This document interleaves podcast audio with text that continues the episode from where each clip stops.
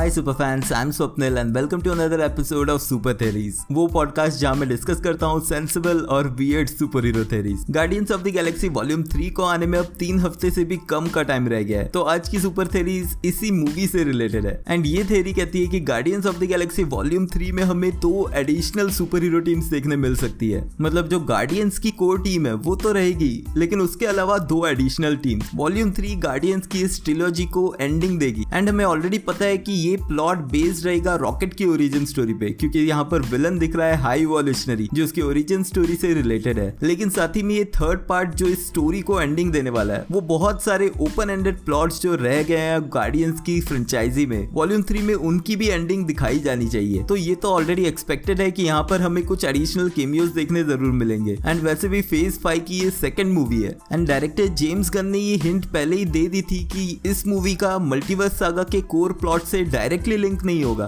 And in fact इसका focus रहेगा इस फ्रेंचाइजी के जितने भी कैरेक्टर्स है, उनकी स्टोरी पे। तो ऑफकोर्स एंडिंग और एंड क्रेडिट्स वो उसे मल्टीवर्स सागा के साथ कनेक्ट ज़रूर करेंगे क्योंकि एक कंटिन्यूटी दिखानी पड़ेगी। लेकिन मेन फोकस रहेगा कैरेक्टर्स की स्टोरी आग कंप्लीट करने पे। ऑल हाई इवोल्यूशनरी को यहाँ पे ऐसे लग रहा है कि टोटली न्यू विलन जो गार्डियंस की फ्रेंचाइजी में पहले नहीं था, वो आ रहा है। लेकिन क्योंकि इसकी स्टोरी कनेक्टेड है रॉकेट के ओरिजिन से मतलब ये कैरेक्टर भी एमसीयू के पास से ही कनेक्टेड रहा है, लेकिन उसे दिखाया अभी जा रहा है। वैसे ही एडम वॉरलॉक का कैरेक्टर हमें ऑलरेडी हिंट मिल गई थी Guardians of the Galaxy volume two के एंड में, जो कि by the way on a side point भी रिलेटेड होने वाला है हाई वॉल्यूशनरी से ही। और जैसे मैंने ट्रेलर ब्रेकडाउन में भी कहा था कि इनिशियली एडम वॉरलॉक सुवन के लिए काम करते हुए दिखेगा। बट जेम्स गन का एक इंटरव्यू रिसेंटली मैंने सुपर स्पॉयलर्स के एपिसोड के लिए देखा था उससे पहले। तो वहाँ उन्होंने बताया कि ये कैरेक्टर हाई वॉल्यूशनरी से रिलेटेड है और वो उसे प्लीज़ करता हुआ दिखेगा। यानी कि वो उसे खुश करने के लिए कुछ भी करता है। और वही रीजन है कि वो गार्डियंस की टीम के खिलाफ जाएगा। एंड होपफुली क्योंकि एडम वॉरलॉक भी गार्डियंस की टीम का पार्ट रहा है कॉमिक्स में तो मूवी के एंड तक वो गार्डियंस की तरफ़ ही हो जाएगा।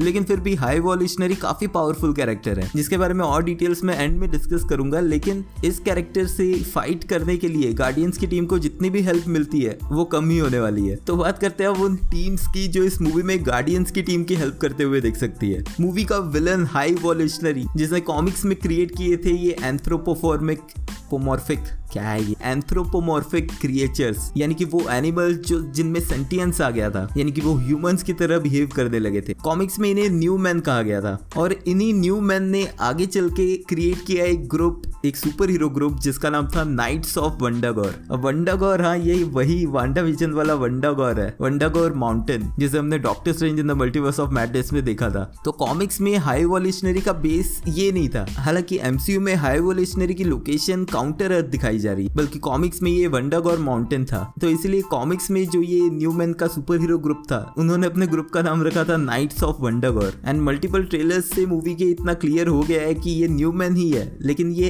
एग्जिस्ट करते हैं काउंटर अर्थ पे। तो ऐसे में इस ग्रुप का नाम नाइट्स ऑफ़ वंडागौर की जगह नाइट्स ऑफ़ काउंटर अर्थ हो सकता है या कुछ और दिखाया जाए। अब मज़े की बात है कि यहाँ पर जितने भी ये ग्रुप के टीम मेंबर्स थे, जो नाइट्स ऑफ़ वंडागौर के टीम मेंबर्स थे, उन सबके नाम एनिमल्स के ही नाम है, लेकिन क्योंकि वो अब एनिमल्स नहीं है और ह्यूमंस बन गए तो सबकी स्पेलिंग रॉन्ग है।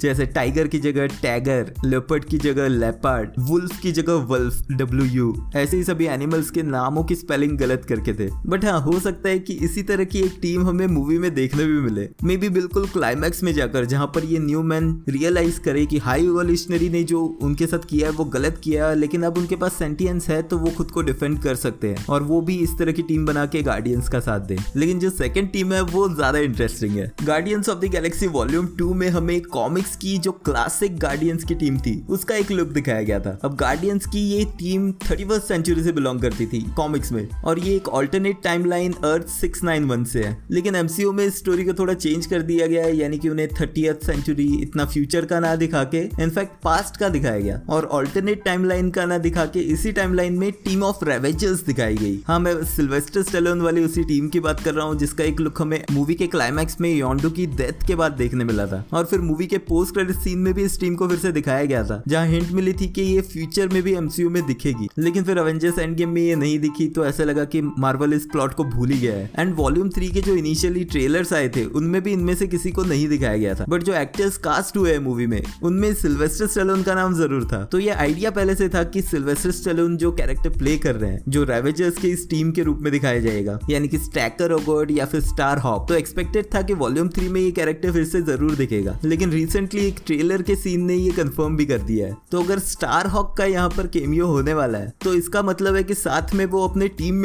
को भी ला सकता है। अब इस टीम में उसकी वाइफ भी आती है एलेटा ओगॉड लेकिन क्योंकि एक्ट्रेस मिशेल याओ, जिन्होंने ये कैरेक्टर प्ले किया था वॉल्यूम टू में, उन्हें ऑलरेडी एमसीयू के एक डिफरेंट कैरेक्टर को प्ले करने के लिए रिकास्ट किया गया है। Shang Chi and the legends of ten ring में मिशेल यो को ही यिंग नैन के रूप में दिखाया गया है। यानी कि उन्होंने प्ले किया है ये कैरेक्टर जो शैंची के आंट है। तो वैसे में एलेटा को फिर से नहीं दिखाया जा सकता। और रिकास्ट करने का मतलब नहीं है, क्योंकि इतना इंपॉर्टेंट रोल नहीं होने वाला तो शायद उन्हें इस मूवी से टोटली स्किप किया जाए। बट एडिशनली जितने भी कैरेक्टर्स है इस टीम के, जो हमें एंड क्रेडिट्स में दिखे थे जैसे कॉमिक्स के कैरेक्टर्स से जो मैचिंग है चार्ली 27 मेन फ्रेम क्रूगर ये कैरेक्टर्स सिल्वेस्टर स्टेलोन के स्टार हॉक के साथ एंड में हमें दिख सकते हैं। अब गार्डियंस को क्या ज़रूरत पड़ेगी एडिशनल टीम्स की? तो एक चीज़ जो यहाँ पे क्लियरली नहीं दिख के आ रही है वो है हाई वोल्यूशनरी कितना पावरफुल है। कॉमिक्स में ये अवेंजर्स लेवल थ्रेट रहा है स्पेशली 1988 का उसका क्रॉसओवर कॉमिक सीरीज़ थी द एवोल्यूशनरी वॉर जहाँ पर अवेंजर्स को उससे फाइट करना पड़ा था। तो ऑब्वियसली एमसीयू यहाँ पे थोड़ी पावर कम तो रखेगा उसकी। लेकिन फिर भी अगर उसे एक थ्रेड के रूप में दिखा रहे हैं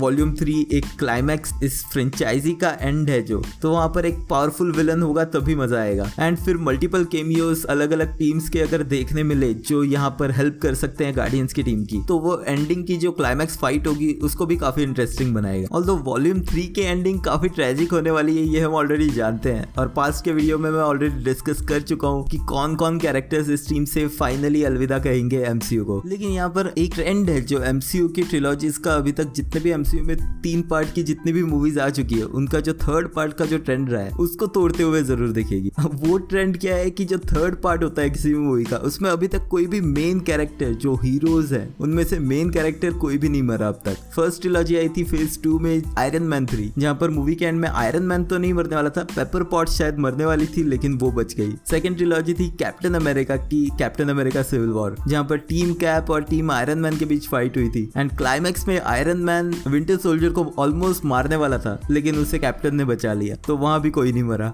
थर्ड ट्रिलॉजी वाली मूवी रही थॉर की थॉर रैगनारॉक जहाँ पर हेला को मारना ऑलमोस्ट इम्पॉसिबल हो गया था इन लोगों के लिए बट फिर उन्होंने अपने प्लेनेट असगार्ड को ही खत्म कर दिया हेला को खत्म करने के लिए। एंड फोर्थ जो ट्रिलॉजी रही है, वो है स्पाइडरमैन नोवे होम जिसके क्लाइमैक्स में भी अगेन इवेंट्स इस तरह से गई कि लगा कि एक टाइम पे टोबी मैगवार का स्पाइडरमैन मर जाएगा, लेकिन फिर वो भी बच गया। ऑल मूवी के एंड में पीटर पार्कर की आइडेंटिटी खत्म हो गई, लेकिन मेन कैरेक्टर मरा नहीं। एंड फिर recently I Ant Man and the Wasp Quantumania जिसमें अगेन बहुत सारी होप्स थी कि मेन जो Ant Man and the Wasp है, जो न्यू यंग कैरेक्टर्स है, उन्हें तो नहीं मारा जाएगा बट शायद हैंक पेम और जैनेट जो ओल्ड एंट मैन और वास्प है, शायद वो यहाँ पे मारे जाए, लेकिन वो भी नहीं दिखाया गया। तो Guardians of the Galaxy volume three जो सिक्स फ्रेंचाइजी है, जिसका थर्ड पार्ट आ रहा है, वो इस ट्रेंड को तोड़ेगा। कोई ना कोई इंपॉर्टेंट कैरेक्टर सुपर हीरोज में से ज़रूर मरेगा। एंड यहाँ पे तो इतना जो जेम्स गन ने जो हिंट्स दिए हैं और जिस तरह से मूवी की ट्रेलर से और जो स्टोरी हमें पता लग रही है, उस हिसाब से एक से ज़्यादा सुपर हीरोज भी मारे जा सकते हैं। तो ये काफ़ी इंटरेस्टिंग चीज़ थी एमसीयू के फ्यूचर को लेके कि इस तरह की मूवीज़ अभी आती जाएँगी, जहाँ पर मेन लीड में जो हीरोज है वो भी मारे जाएँगे। अगेन ये लॉन्ग टर्म में जो एक्टर्स हैं, उन्हें भी इस रोल से रिलीफ चाहिए, वो भी इतने 10-20 साल तक ये कैरेक्टर्स प्ले नहीं करना चाहते। तो उस पॉइंट ऑफ़ व्यू से तो है ही है।